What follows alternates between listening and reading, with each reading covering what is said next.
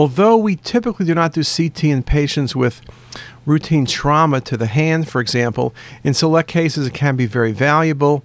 Here's a very nice example of a comminuted fracture of the base of the fifth metatarsal. There was some question as to whether or not surgery would need to be done immediately, which was the reason for the CT. Very nice demonstration also in this case of the carpal bones, the relationship of the base of the um, fifth metacarpal to the to the carpal bones directly, and again whether it's in 2D or 3D imaging, very nicely visualized in this case. And again, you can see the full sequence of images.